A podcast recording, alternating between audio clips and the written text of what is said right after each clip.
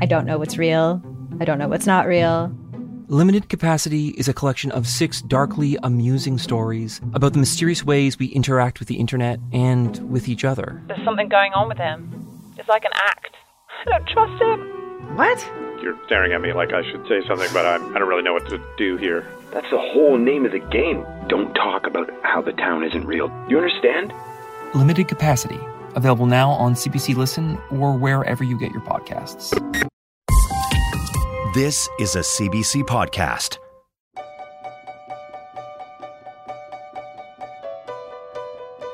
This week on Routine Checkup, we are joined by Tom Bennett, a master tailor who also happens to live with autism. Let's talk about it.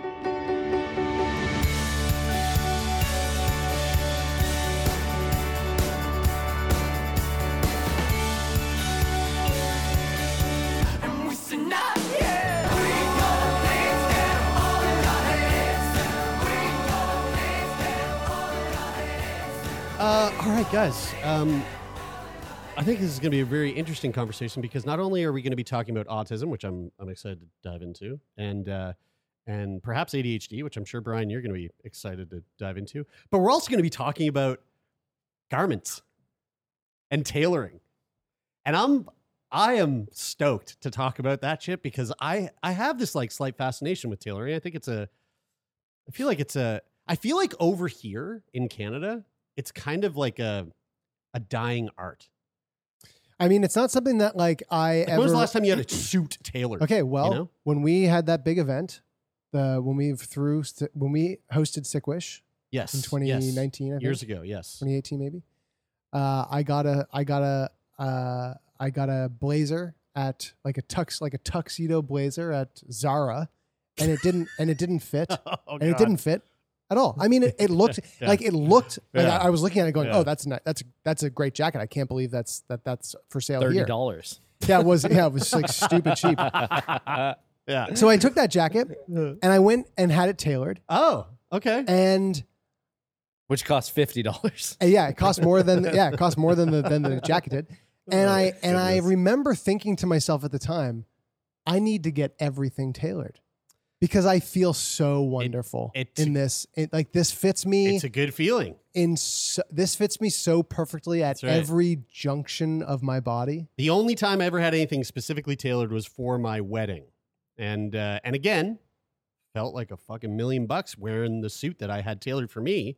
Um, although I will say I didn't buy the jacket at Zara. I bought it at a at a at a reputable, fashion forward men's Men's Wearhouse. warehouse. Mark's Work Wearhouse. Um, okay, I, I'm I'm I, I'm blushing. I'm sweating. I'm a little bit embarrassed because um, because of what Taylor just said and admitted to. Uh, our guest today that you bought a suit from Zara and had it tailored because we were sitting down with Mr. Tom Bennett, who happens to be a master tailor from England, um, an English ultra bespoke master tailor who is steeped in the tradition and philosophy of Savile Row, which I'm kind of curious about that. But before we get into it, Tom, please take the mic, introduce yourself to our listeners, give your give us a little bit of um, a, a bit of a sense of who Tom Bennett really is. Um, yeah, hi guys. Uh, great to be here. Uh, yeah, well, um, to start with, Savile Row is the home of, of tailoring worldwide, really, in, in the eyes of an Englishman. Uh, Okay, okay. It's certainly the home of English tailoring. I mean, the Neapolitans might think a little bit differently, and the Romans might think a little bit differently, but you know, and and half the rest of Italy might feel a bit differently about that as well. But you know, English tailoring is Savile Row is the home, um, and uh, my um, my great uncle started uh, one of the oldest Savile Row tailoring houses, um, and so I've kind of been brought up in the the whole thing of it. You know, So, um, I'm Tom, can I just jump in there really quick and, and ask? I'm so curious. Can he can he just interrupt you in the middle of your introduction? Introduction to yourself. No, no, but I want Yeah, I want to sure. ask a question about Savile Row. Um, I, I'm curious, like, what's Maybe what's ask the, after he's introduced himself, Brian. Okay, Tom, go ahead. Christ almighty. Go ahead. Sorry, never mind. I I, No, you I have don't to know ask what I was now. doing. It- go- please go ahead. Yeah, sure. Uh, no, fine. you know, far, far away. You know, it's clearly it's informal, so that's fine. Uh, no.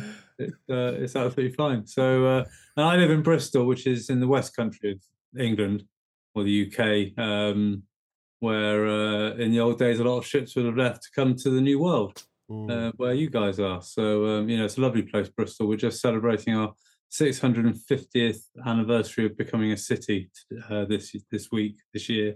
That's a lot That's a of long time compared Yeah. to uh, th- this city over here. yeah. So, uh, so that's good. I noticed a friend of mine's a street artist. I noticed he's been painting stuff around Bristol um, in the last few few weeks. So that's been interesting. I can remember Bristol 600, which is really bad because it makes me feel really old now.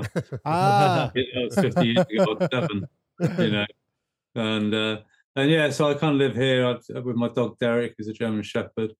Um, and uh, the ultra bespoke part of it is really because I hand sew everything. I've got a machine, but it sits in the corner collecting dust. But I everything I do is meticulously hand sewn with a thimble. I've always got my thimble on my finger.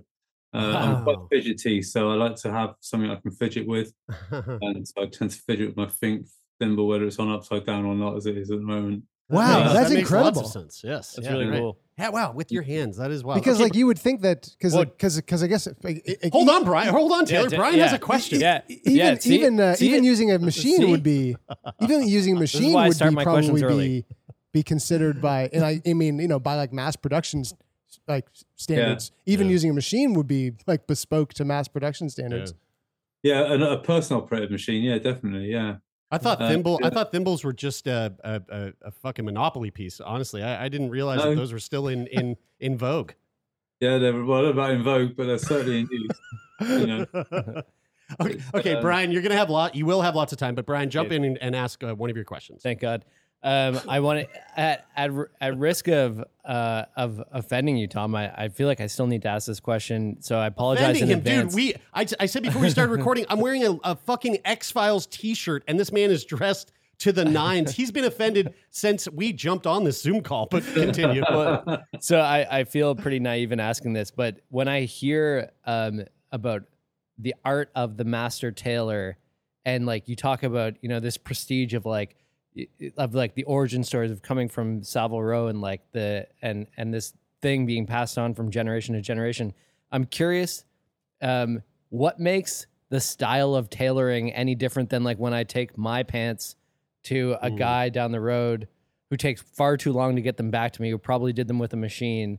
But at the end of the day, I'm still like relatively satisfied with with the the thing that I get in return. Like what makes um what like what makes What do you- what's tailoring the a- special a mastery? ingredient? Yeah. Well, he, I mean, look at it this way. I mean, what he's doing is the same as a shoe cobbler would do. He's just fixing it.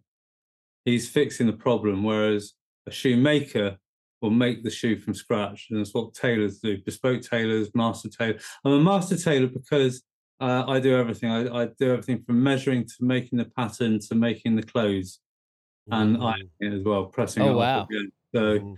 Uh, whereas an alterations tailor, which is what you're talking about, um, they'll take something that you bring in.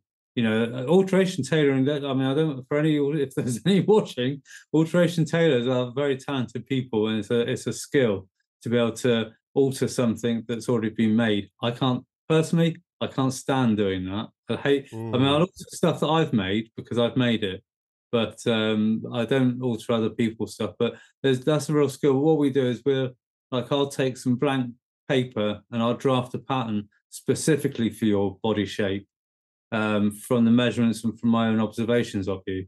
Uh, and so then you get, uh, I should have brought one in really, uh, uh, uh, your own pattern which won't fit anyone else. Um, so you can take into account whether you've got a drop shoulder or uh, or you stoop or you stand more erect or you've got bow legged or you've got um, pigeon feet or screwed out feet, things like that, which you can't, you know, none of these things can be really dealt with by taking an off the rack suit and then taking it to Mm. a tailor, an Hmm. alterations tailor. And that's And- why Taylor's suit fits so weird because he has all of those things. Yeah. He's, he's bow-legged, pigeon-toed, Drop uh, shoulder. drop shoulder, drop drop foot.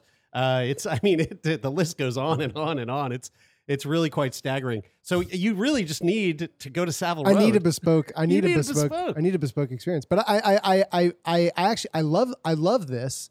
I love this because I, I have a, I, I have quite a, quite a desire. I'm a I'm a I'm big into cycling, and there is a there's a there's a massive uh, scene of bespoke, uh, like high end bespoke bikes that are made, like with Yeah. titanium that are you know they're they're not made in a mold somewhere. Somebody is somebody is cutting and shaping the Mm. tubes, and they're soldering everything together, and they're made with you know ex- like exotic materials, and everything is meticulous, and and and when I when I when I think about the difference between buying something off of a rack versus getting something handmade, even if they could both be the same and fit the same and feel the same, the story behind the production Mm, of the item is like a huge. Like I have a friend who has two bespoke bikes, and I just look at them and I go, "Those are those are on another level. They're on it. They they carry Yeah. with it a." They carry with it like a like a lore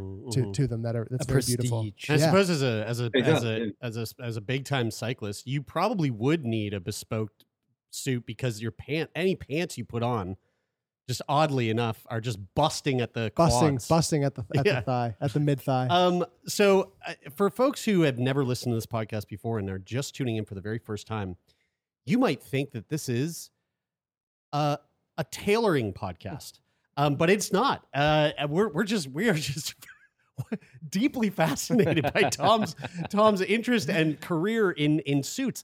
Um, but the the reason we have Tom on the show today is because Tom, you are on the autism spectrum. That's Um, right. And uh, and we actually, you know, we haven't really dived into autism all that much over the years. So I am I'm excited to kind of hear your experience.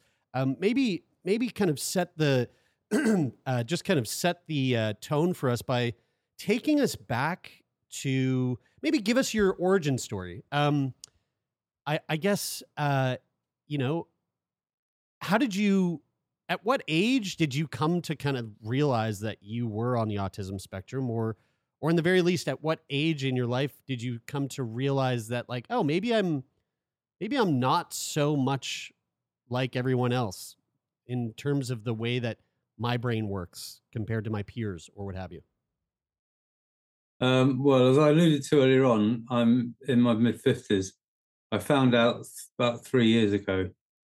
Oh So- Whoa. Wow. Um, I've spent my whole life thinking that I'm that oddball that doesn't fit in, who's non-conformist. I never understood why. I do now. You know, soon I was on a BBC Radio London yesterday talking about this, and and she said, "So what did it feel like when you found out?" I said, "Well, everything just felt at that split second. My whole life just made sense." You know, and I understood exactly why I was treated the way I was. You know, at school. You know, back in the um, late seven, 70s and 80s when I was at school. Um, you know, a lot of us weren't diagnosed. We were put into what was then called remedial classes. I think now it's a slightly more politically correct term of special educational needs because autism is a learning difficulty. You know, Mhm. even though we can be high functioning, you know, I'm a high functioning autistic. Um, kind of Asperger's or high functioning autism is kind of where I'm at. Um, and but um, you know, we would put it's still a learning um, difficulty, you know, to um, but I was, you know, really uh, I just couldn't fit in anywhere. You know, people have said to me throughout, oh, you know, a lot of people. It's only simply because I've never really felt like fit into certain groups, and so I kind of Mm. floated around different groups.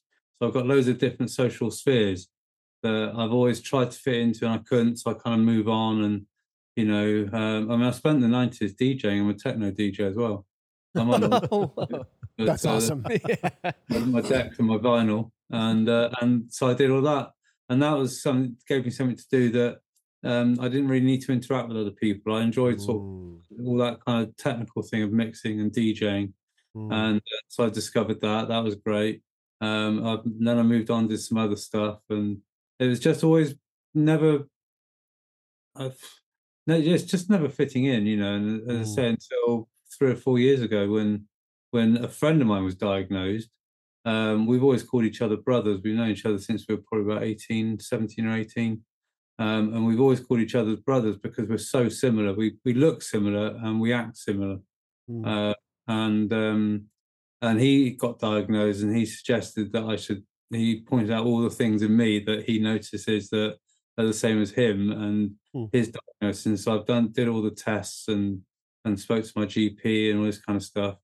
And uh, and it, we came to the realization that yeah, I'm on the spectrum. Oh, Uh, there's, a, there's a particular test you can do, an autistic. Uh, it's called an AQ test. I can't remember what Q stands for now. Um, and it's out of 50, and I score.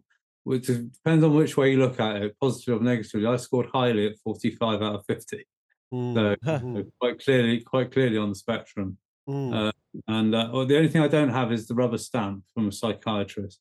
sure, Uh, right. But at my age, as my sister said to me yesterday, you know, do you really need that at your age now? Yeah, yeah. Yeah. Thank- Wh- you know, you're wh- not in education, so What were some of the um what were some of the things like in when eh, like your earliest Mhm. some of your earliest memories of uh of you know when you're when you're a kid like when you're a young young kid you're just you and then and then your social life starts to develop and then you realize you know that there are other people out there and they act in a certain way and maybe you act differently like what what were some of the like early memories of of that realization that you don't really you, you don't really fit or or that maybe somebody said ha, had said something to you that you know was pointing out that you do this you do that thing and that's funny or that's weird or whatever Um, be honest, I think probably most of my life, really. Um, you know, I mean, I've always been very.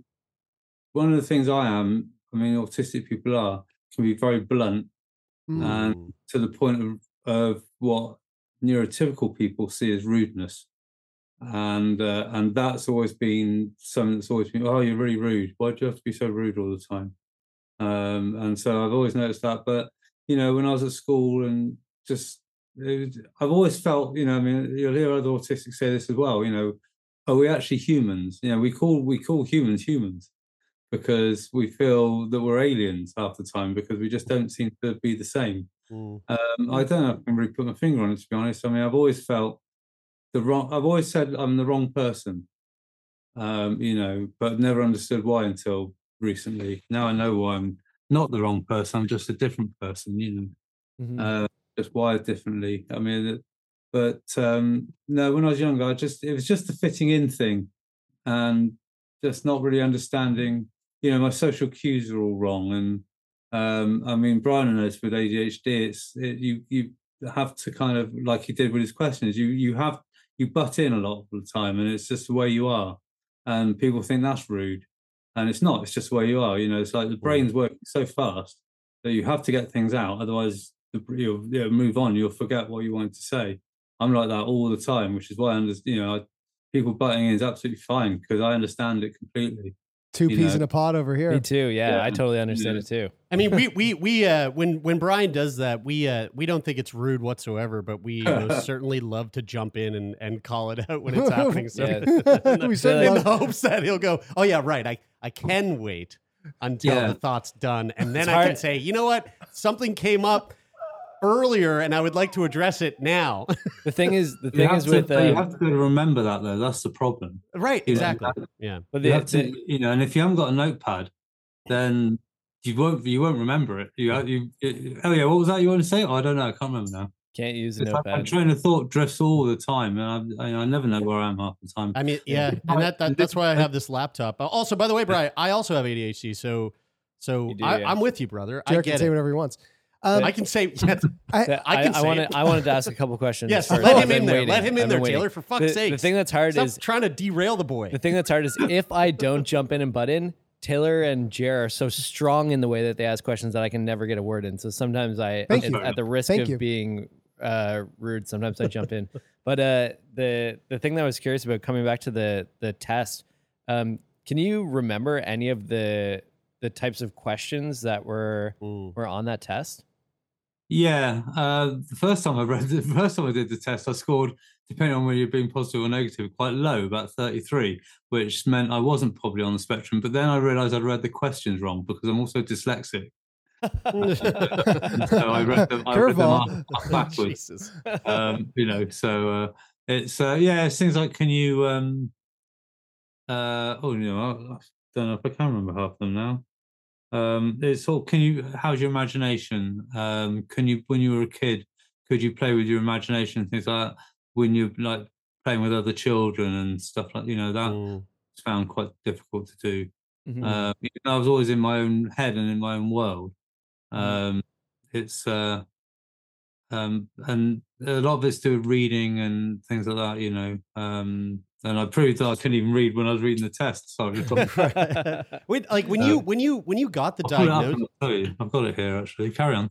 when, when you got the diagnosis, um, you know, as a man liv- living in your fifties, receiving Yeah. a diagnosis like that, uh, you had mentioned how like it sort of it sort of clicked. You went, oh right, of course, like that makes so much sense. What what was the feeling after getting that diagnosis? Was there a feeling of relief? Was there a feeling of of um, you know, like we, we've spoken to a lot of people who like have have been dealing with with unknown medical issues for a, num- a period of time and then they find out exactly what's happening. They get a diagnosis and more often than not those people feel a sense of um like grati- gratitude and relief because it's like okay well now at least i have an answer and i have a plan to go forward. I'm not Yeah. in i'm not in the dark about this thing. So when you got your diagnosis um was there did you feel that relief and then like did you did you think at all about things that you might do going forward to like change um the way you went about your day-to-day activities or Uh, yeah, I kind of realized, um, you know, I think I, I, I, um, yeah, like so we're going back to, you know, like the the sort of butting in on conversations and and the rudeness. I think a lot more about what I'm going to say. I'm, I'm not quite so spontaneous in the way I speak. Um, I my brain is worrying a lot to kind of make sure that I mean, some people it's kind of masking in a way. Um, and I, I'm very careful about what I say now, and I'm because I'm aware of it. Um, whereas before, you know, I just say stupid things, and people would think, "Oh God, it's him again," like you know. and uh, and uh, and I've lost friends over it. I mean, whether they're friends yeah. or not to start with, I don't know because you know they. This is before I knew. You know, now I know. Now I can look back and think, well, yeah, um, we fell out because of that, and I now know why I said what I said. I always used to put it down to my strange sense of humor, and it wasn't. It was just me being me you know Mm-hmm. um and it's just things like that so i can now look back on my life um spoke to an ex-girlfriend the other day and said oh it turns out i'm autistic she said yeah that makes complete sense she said Uh, so, you know um but yeah it's it's just I, it just allowed me to reflect back on my life and just see why i did what i did you know it's like when i was at school i used to wear a white suit to school i used to say but i've got the school tie on like you know, and things like that. And they, because I just didn't fit in, and I wanted to make a point that I didn't fit in, and I consciously did it as well. It wasn't an unconscious thing, you know. Um, it's things like that, and I, but I can look back now and I can just evaluate everything I've done, and I realise Mm-hmm. uh, why. It just made sense. It was a big sense of relief, and you know, it took a lot of weight off me. You know, I've always looked through a veil through my life, and now everything's a lot brighter. And uh, and to be honest, my anxiety levels have gone down a lot as well because of it. And I know how, I have more coping strategies for it. You know, because you know when you're diagnosed when you're young, uh, you get a lot of coping strategies to be able to deal with life and deal with being autistic or Asperger's or uh, ADHD, any, any of these neurodiverse conditions. Um, but when you've not been diagnosed, you're just seen as a naughty, uncontrolled, nonconformist person, and that's it. And you're not shunned. Well, some people do, um, but you don't. You're not taught how to cope with it. Um, whereas now I can. I've taught myself how to cope with these things. Now I know what they are. Before I just went through life, you know, trying to keep, couldn't get jobs, couldn't keep jobs. Uh, you know, I've always been self-employed because of it. You know, eighty percent of I don't know about in, in Canada, but certainly eighty percent of autistic people in this country and generally are unemployed because it's so difficult to hold a job down. You know, Wow. um, and if I'd known earlier, I might have been able to get some more support in that kind of world. You know, um, although I'm happier now that I'm back being a tailor again. Um, that I'm, I can work for myself anyway. You know, I've always, when I was a DJ, I was working for myself. I was a sound engineer, I was working for myself. Um, you know, so everything I've always done in my life, it's always been uh, as a self-employed person because I, I can't get on with authority and things. You know, I find it very difficult understanding people's reasons for why they want to do what they want to do in work, like as regards to rules and regulations. Yeah, totally, totally.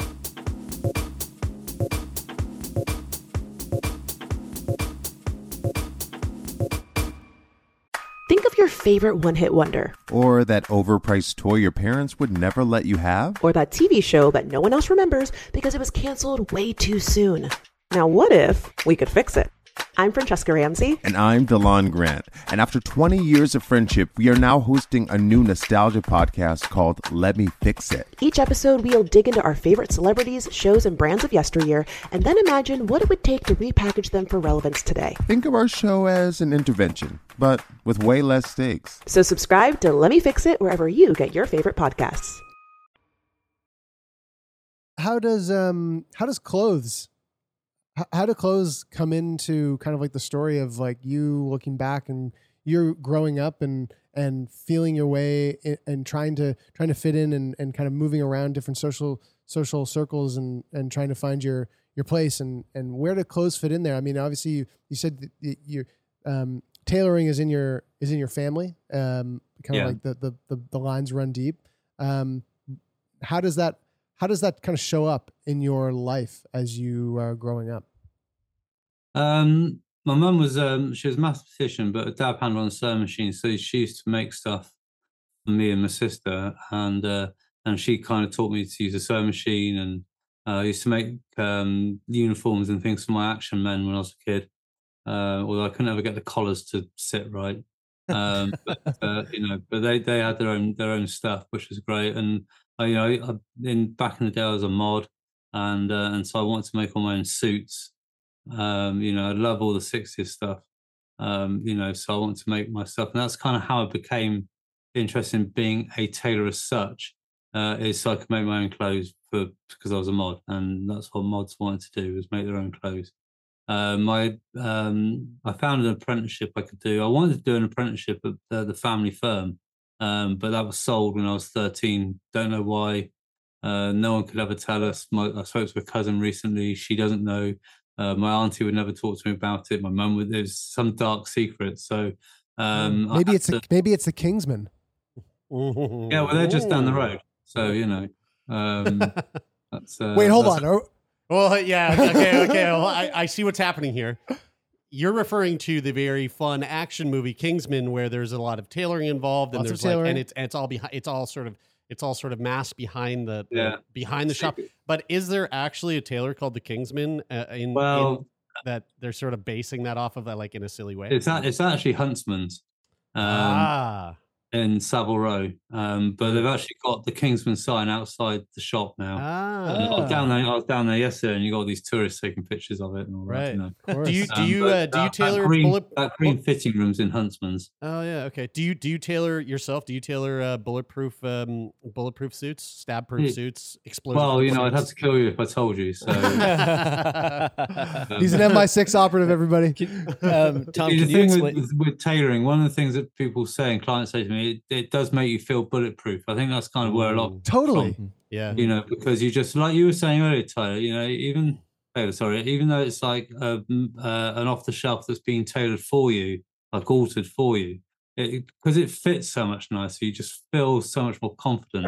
oh yeah, Yeah. and uh, and but if you've got a true bespoke suit on, which has really been made for you, um, you do, it just gives you like a sheet of armor, and you like a, and that's how you feel. You know, you, I- I've had clients who come in stooping, and after a while of wearing a suit, they they come back again, they're bolt upright because they just Yeah. feel more confident in what they're guys wearing. that's cool You don't want to be wearing a really nice suit in the wrong part of town. You might get a bit of a your ego might just get you into a bit of a, a bit a bit of hot guys, water. guys, maybe maybe this and like our story arcs is the point where we start instead of wearing like like shorts and t-shirts like we always Dude, do yeah, let's just become maybe, a, like a, an offshoot of Lex Fridman. maybe we're just gonna start wearing suits all the time. That's Uh, it. but I mean, I guess to that to this point too, um, Tom, can you explain what a what a mod is? I I read an article really? about Okay. mods before, but yeah, Uh, dude, mod- this is this is exactly the stuff that I wanted to get. do you guys into. know what a Yeah, mod is? I I'm, don't. I'm familiar with the, the with the term mod. Yeah. no i'm not A, a mod is um, it was uh, a late fifties, early sixties youth culture in Britain. Uh, you had like the punks and, and the mods. Yeah. and, Yeah. It was like the mods and the rockers. yeah. uh, back in the late 50s, early 60s. It was started by um, a, a small Jewish quarter of tailors in Soho, I believe, um, who my mum were actually friends with, um, which was interesting. And they uh, basically took uh, a lot of styles from Italian films from the 1950s, like the Dolce Vita and things like that. And they wanted to just dress differently. It's like, you know, it's like the prep scene in America Mm. um, back Sure. in the 50s, where the, the kids who went to university wanted to dress differently from their parents. Like all youth cultures, it's wanting to dress differently from their parents, you know. And um, instead of stuffy suits, these were cut slightly. They, these were really differently cut suits. In fact, they took a lot of inspiration from the prep scene as well. Like And flashy so- colors and stuff too. Or? yeah, and sort of like it's quite skinny lapel as well. The skinny lapel stuff comes from Mm. and, uh, um, sort of hipster trousers. And if you think back to bands like the Rolling Stones, they were a mod band originally. The Who, if you look at all their early stuff, the way they dressed. Um, the Beatles, not so much. They were more of a boy band, but um, but it was all sort of very smart and very Italian. You know, we all drove around on. I mean, I say we because I wasn't around then. I wasn't even born until 1966. But um, it was uh, like driving around on uh, Italian scooters, Vespas and Lambrettas, and, and it was all that kind of sort of beat music, uh, modern jazz, and all that kind of stuff, like you know, from the 60s. And then when I was a mod in the late 70s, early 80s, uh, when I was at school, uh, we kind of revived a lot of that. But then there were more modern bands, like if you've heard of Paul Weller, there was the Jam, uh, which is one of the biggest sort of mod bands. He then went on to do the Style Council, which is a kind of a mod thing. But it was all, you know, I mean, I've got, you know, this is a, this is a mod jacket under there. Yeah, There you go. cool. Yeah, look at that. That's sick. That's awesome. I, which uh, was, I- uh, you know, I'd, I'd love to know how. so I know that for for a lot of people that um, that deal with autism, um, there is there's a lot of like sensitivity to uh, sensory processing, um, and as someone who's on the spectrum, you know that and and using your your the way you phrase it as like a high functioning um, autistic person um do you do you have any do you have any like sensory processing issues? Like you know whether that be sounds or or like feelings or things that sort of stick out to you that that maybe don't really at least to you know the most people around you don't really notice them having any kind of issues with Yeah, I mean, uh, light's a real problem for me. Um, too much light and, too, the, wrong kind of light, um, it can be really bad. I mean, I sit here, I mean, not now because it's daylight, but um, during during the evenings, I've got um, multicolored LED bulbs. Um, they're also I can change them on my phone to whatever color, Hmm. and so I can change all the colors, and it's so much nicer now. I've got these. Um, you know, it's like I was on the bus yesterday evening coming back from London, uh, once I got off the train, um, and it was really bright fluorescent lights, and that was just, you know, I couldn't cope with that. When I was a kid, you know, going back to them, I used to always want to wear sunglasses, and my mum thought it was just because I wanted to look cool, and you know, I was into the fonts and all that kind of stuff, you know, happy day, and uh, she thought it was all part of that, but it's not. It's because it really, really did me in. It was just too overwhelming. Re- Couldn't cope with it at all. So these Reactolite glasses. So whenever I go outside, they can darken, and I feel so much better. You know, sometimes I wear sunglasses at night because it just I just can't cope with it. The noise is a big problem as well. You know, uh, too much. I don't like the underground. You know, the subway in London um, because it's just too many different noises, and I can't Mm. cope with it. It's just too much coming in. Um, Do you yeah, wear I- earplugs? no, I don't. Um, I don't really like that enclosed feeling either. That's the other problem. Yeah, you yeah. know. Um, but um, which is weird because I love DJing and that's quite loud in clubs. Right. You know, it Yeah. depends what the what the noise is. I've repetitive beats and things. I I, I can sit I, I can sit next to a bass speaker all night long. Yeah. Quite happy, you know. Um, Did- but it's high pitch noises I have a real problem with. Yeah, yeah. Does the does the sensory processing issues play into your your work at all as a tailor with you know what whatever like like things I in the shop or like or the or the feeling of fabrics or anything like that? Uh, yeah, I have a, don't really have a problem with too with touch too much. Uh, I can have an issue with textures in my mouth. I can taste different. I can taste the different thicknesses of water depending on where it's come from, Mm. uh, which people think is quite weird. Like different different makes of bottled water have different textures to them. I think I, I think I, Yeah, I think. I'm with you on that. Yeah, totally. Yeah. You know, I, Um, I had I had someone the other day say something that really kind of blew my mind. I never really thought about it this way, but um, and this is like kind of kind of off topic, but um, the flavor of water is directly tied to its temperature. Yeah. You ever notice that? Like if you drink warm water versus like crisp cold water, there is a difference in the in the like in the quality of taste. There's almost like a there's almost like a difference in flavor if Yeah. if you can kind of wrap your head around the I think I would notice the. I would notice. I I, I Mm. feel like I'm. I would notice the feeling of the water is different from Mm. the temperature. Yeah, maybe that's the better way to put it. Like the the feel, the the, the sort of the the texture quality. But I think. there is something to like the flavor of cold water versus like Do you feel like it's fucking ta- more flavorful warm. when it's warm or more flavorful when it's cold? I think it's the same amount of flavorful. It's just a different flavor. you know? Okay. Because know? I, I find that um, like colder things don't taste as intense Right, as warmer right, things. So like if you take a cold slice of pizza out of the fridge, Right. tastes very good. Sure. But if you heat it up too, then it, it's even more intense flavors, Mm. which is why I sometimes prefer cold pizza. But it's also like, how do you know what's what? Because when you take a, if, especially if you are craving like a cold glass of water, there's so many factors at play that are making you enjoy that water. And so you probably have the idea that it tastes superior, but it's actually just like a plethora of other th- sensory So- things so that, are, my thought that about- are giving you the the sense that it's better. Right, but the cold water to me doesn't. Um, I personally don't find it tastes better. Sure. I find that it's more refreshing. There- but the like warm water tastes more potent to me because you Yeah. can. I feel like you can taste. I don't know. It feels like you taste like bacteria. Even and just shit the thrown in sense it. of it being refreshing. Is Th- th- there's a, fascinating. there's a very real aut- um, uh, sort of um, s- sense of autism within this entire conversation. I, I feel like I, I, I think I think this is proof that yes, we all are on the spectrum in some sense because this is a very autistic I conversation. have, I, Tom, I have something that I'm curious about. For me, my sensory thing that is really annoying for me is is um, the windows down when you're driving. I like. Oh, yeah. I love the idea of driving with your Yeah. windows down, but the auditory sort Yeah. of the loudness of it is just so. you need to drive with one window down. Yeah. No, no more I have than to have air conditioning on. I can't can't drive with the windows down.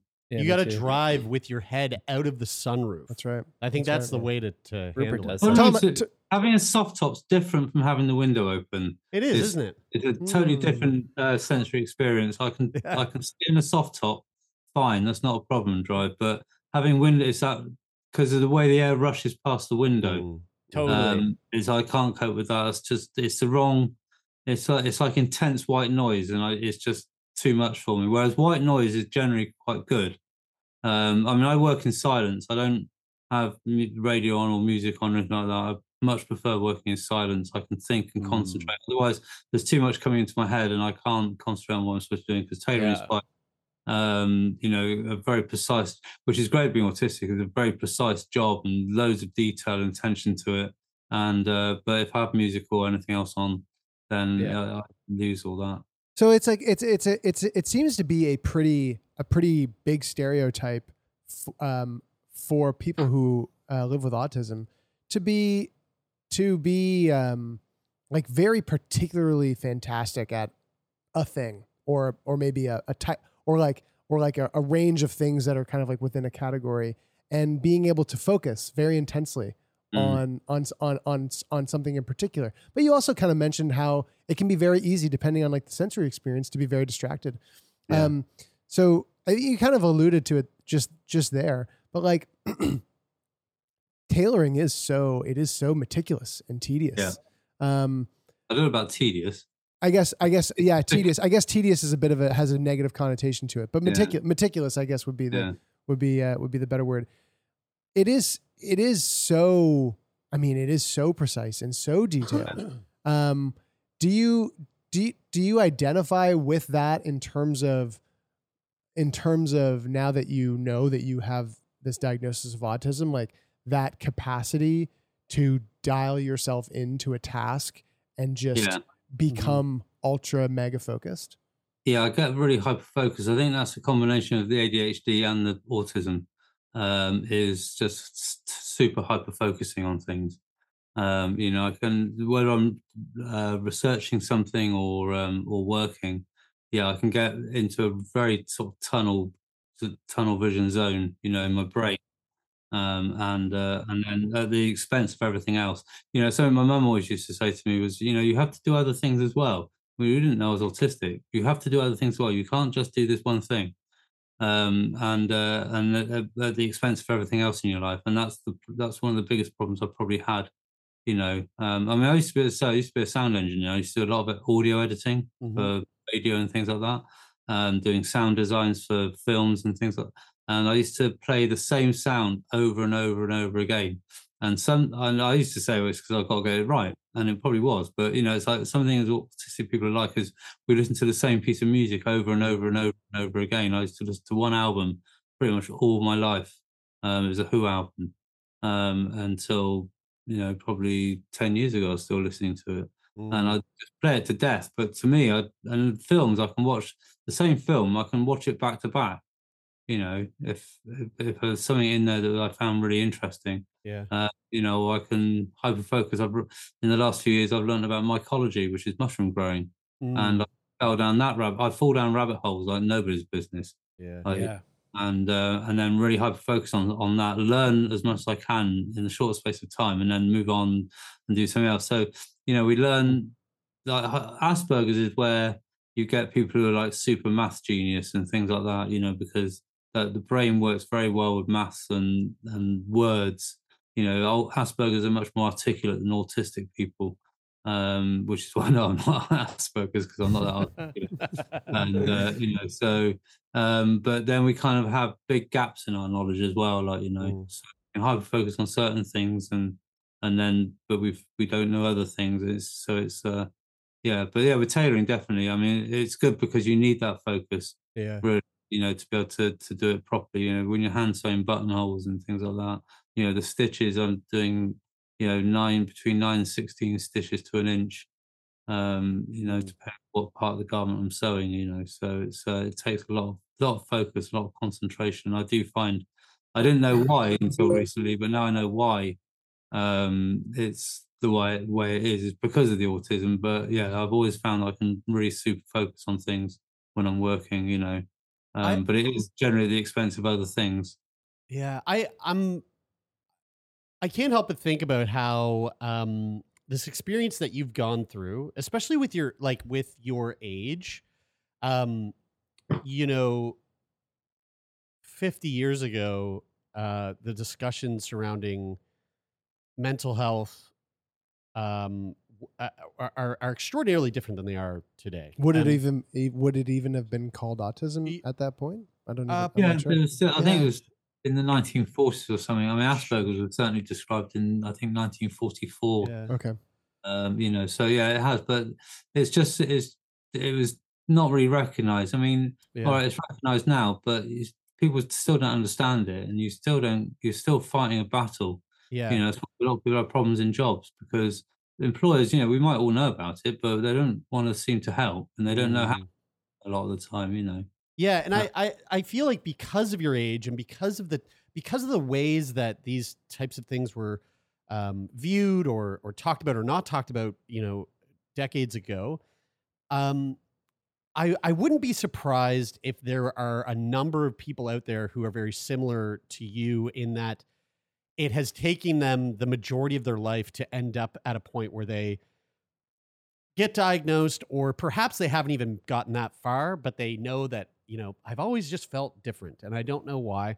Um i'm wondering if like if you yourself based on what you've gone through and over the last three years of managing um your you know managing uh autism and, and your adhd what kind of advice would you give to someone who finds themselves in a very similar position to you in their 50s 60s or 70s and and just now coming to realize that maybe they are neuroatypical Um, yeah, I mean, I think you should um, talk to friends, like good friends, and you know, get them to sort of just point out um, things that maybe you, that they think are a little bit different with you.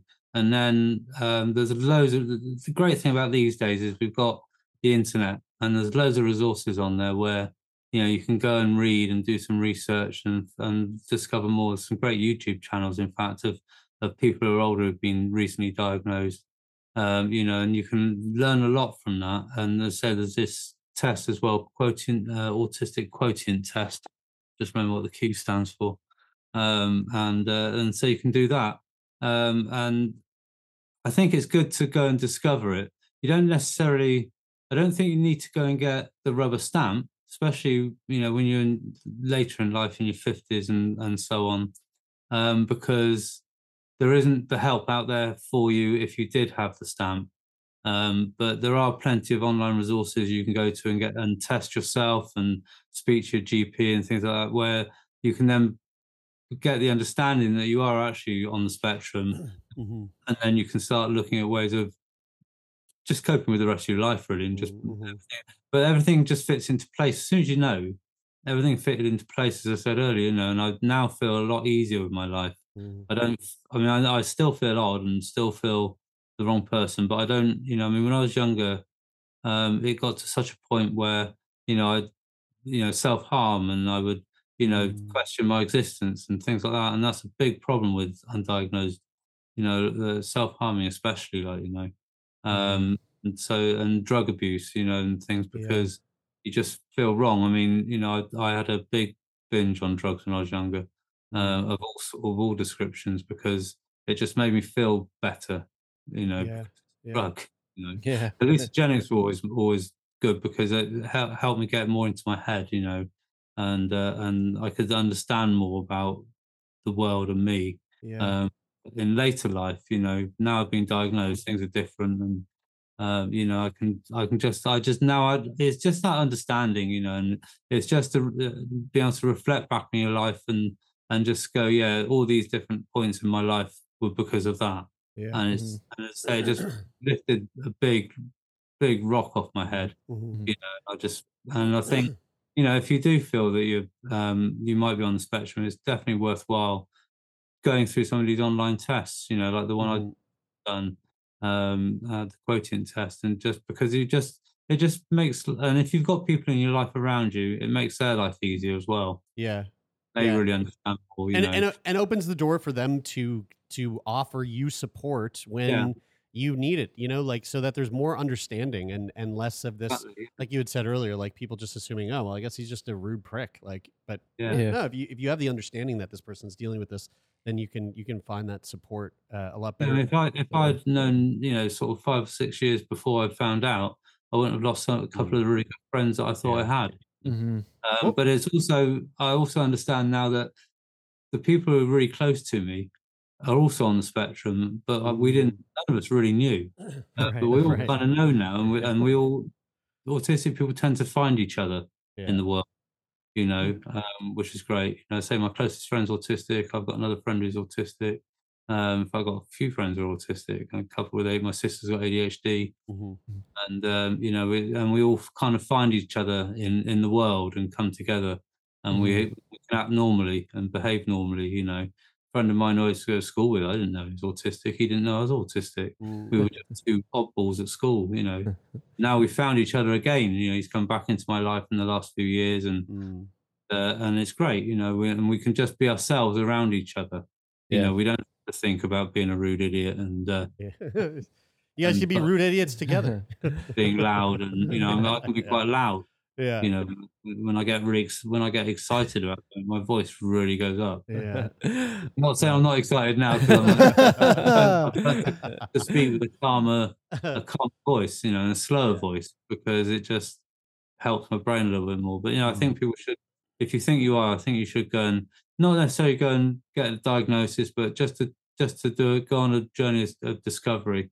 Um it help you a lot you know help helped me and Speaking you of, gotta and uh, you gotta be you gotta learn to be loud if you're gonna try to carry a conversation in a techno club. yeah exactly yeah um, speaking of uh, speaking of going on a journey, uh, I'm curious if if your interest in mycology has any um, if part of that is is an interest in psilocybin as well, and if you've um, tried magic mushrooms. Magic mushrooms. Um, yeah, no, yeah, it was. I mean, you know, I can't be, you know, I have to be honest.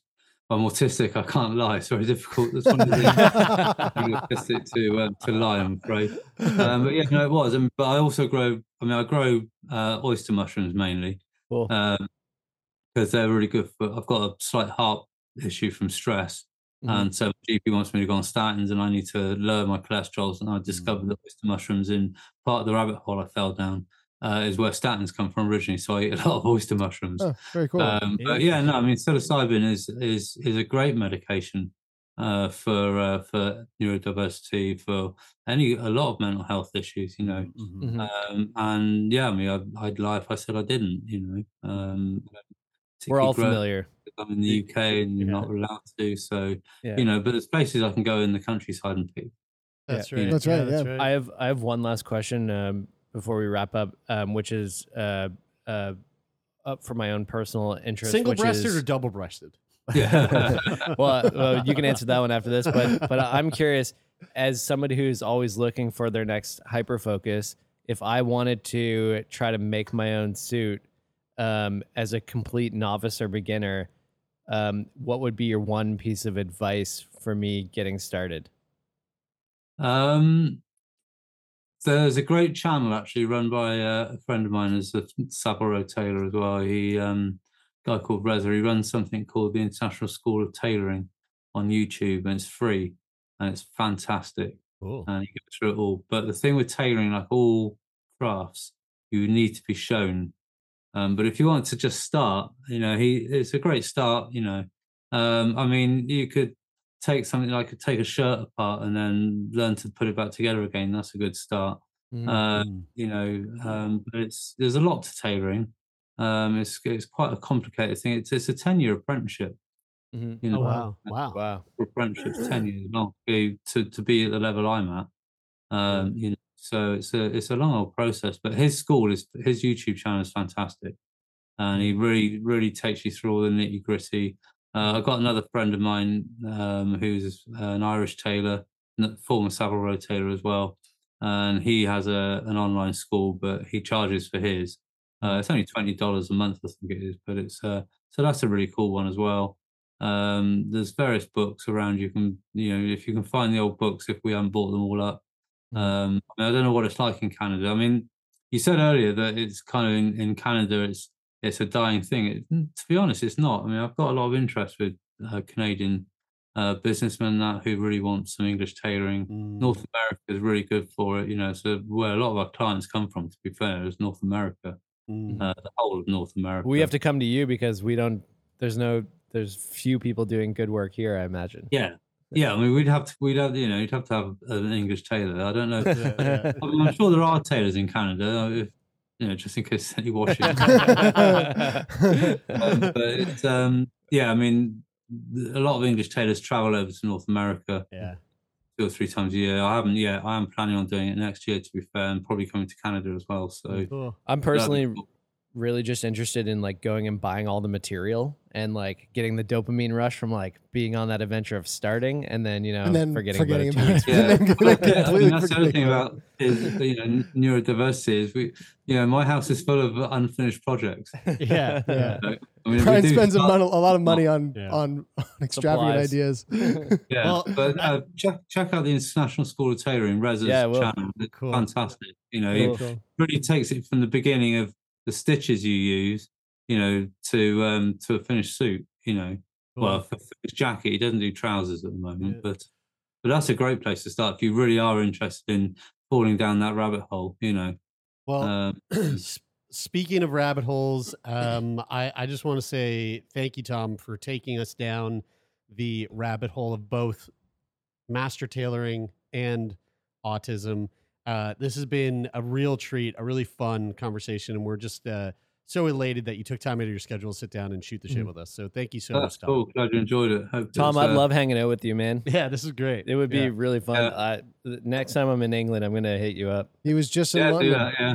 Yeah. We're always, always always here in Bristol. So, uh, and if I come over to Canada, I'll let you know. I know it's a big place, you know, and uh, it's not like the UK where if you come to the UK, it's, we're kind of hundred or so miles apart from each other. Whatever, you know, so we might be in the ballpark of uh, two, three thousand kilometers. Exactly. Yeah, I mean, you've got the same distance as the Atlantic Ocean, haven't you, to get across the country? So, That's right. you That's know, I mean, in, in the UK, the the thing in the UK is we're only seventy five miles, no matter where you live from the sea. That's it. Yeah. you There you go, that's so, right. uh, it's uh, yeah. Well, thanks But yeah, again, dude. great, This has been Brian. You very know, if you're coming over, come and look me up. Well, A hundred percent, a hundred percent. Yeah. And and how can people uh, for people listening right now, if someone's in uh, in in England or uh, you know thinking of passing through, how can they find you? How can they stay up to date with the work? Not that you're find you directly, just Yeah, find Well, your I, work. um, well, I'm based in Bristol, as I said earlier. Uh, I see a lot of my clients in London, uh, but I do like to tell people I do cover the whole universe. So I, I do travel for the price of a couple of good suits. I'll come abroad. Mm. Uh, but uh, I'm on, you know, the usual social medias. I'm on Instagram. I'm on. I've got a fledgling YouTube channel myself, uh, and obviously I'm on LinkedIn as well. And if you go to any of the reputable search engines uh, like Google or DuckDuckGo is my favorite, um, then just search Tom Bennett Tailoring. That's Tom with an H, T H O M, Bennett Tailoring, and it'll bring up all my social medias. So that's how probably the easiest way of finding me. But Instagram's good. Um, I'm always around on Instagram. Uh, the app's always open on the phone. Uh, and then so I'm doing. I'm going to start doing a, a live YouTube thing um, about three times a week, where I just have a webcam in the workroom, and I'm just working away, and people can come and come and sit and watch and Sweet. work.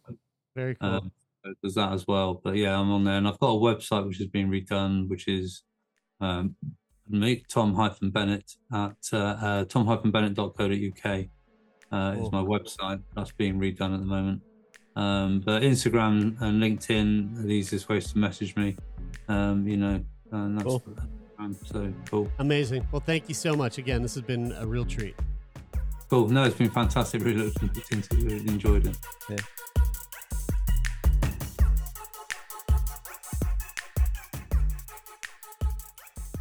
That is it for this week's edition of Routine Checkup. Thank you so much for tuning in, folks. It means the world to us. And if you'd like to continue listening to the podcast, you can do that right here on Mondays, Wednesdays, and Fridays. And of course, if you want to support the podcast further, you can leave us a rating and review on Apple Podcasts, or you can simply rate the podcast on your Spotify mobile app. And uh, even better than that, why don't you tell someone that you know? Tell someone that you love. Tell someone that you don't know that you listen to Sick Boy Podcast and recommend it to them because we always love those extra ears. The podcast is produced and hosted by myself, Jeremie Saunders, Brian Stever, and Taylor MacGillivary. The podcast is managed by Jeffrey Lonis at Talent Bureau. The theme music for today's episode comes from Rich Aucoin.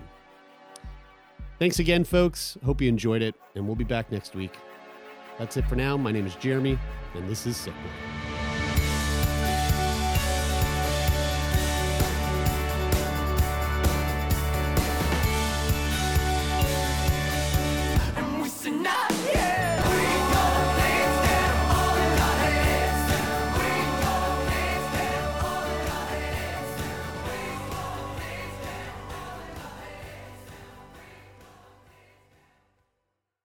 For more CBC podcasts, go to cbc.ca slash podcasts.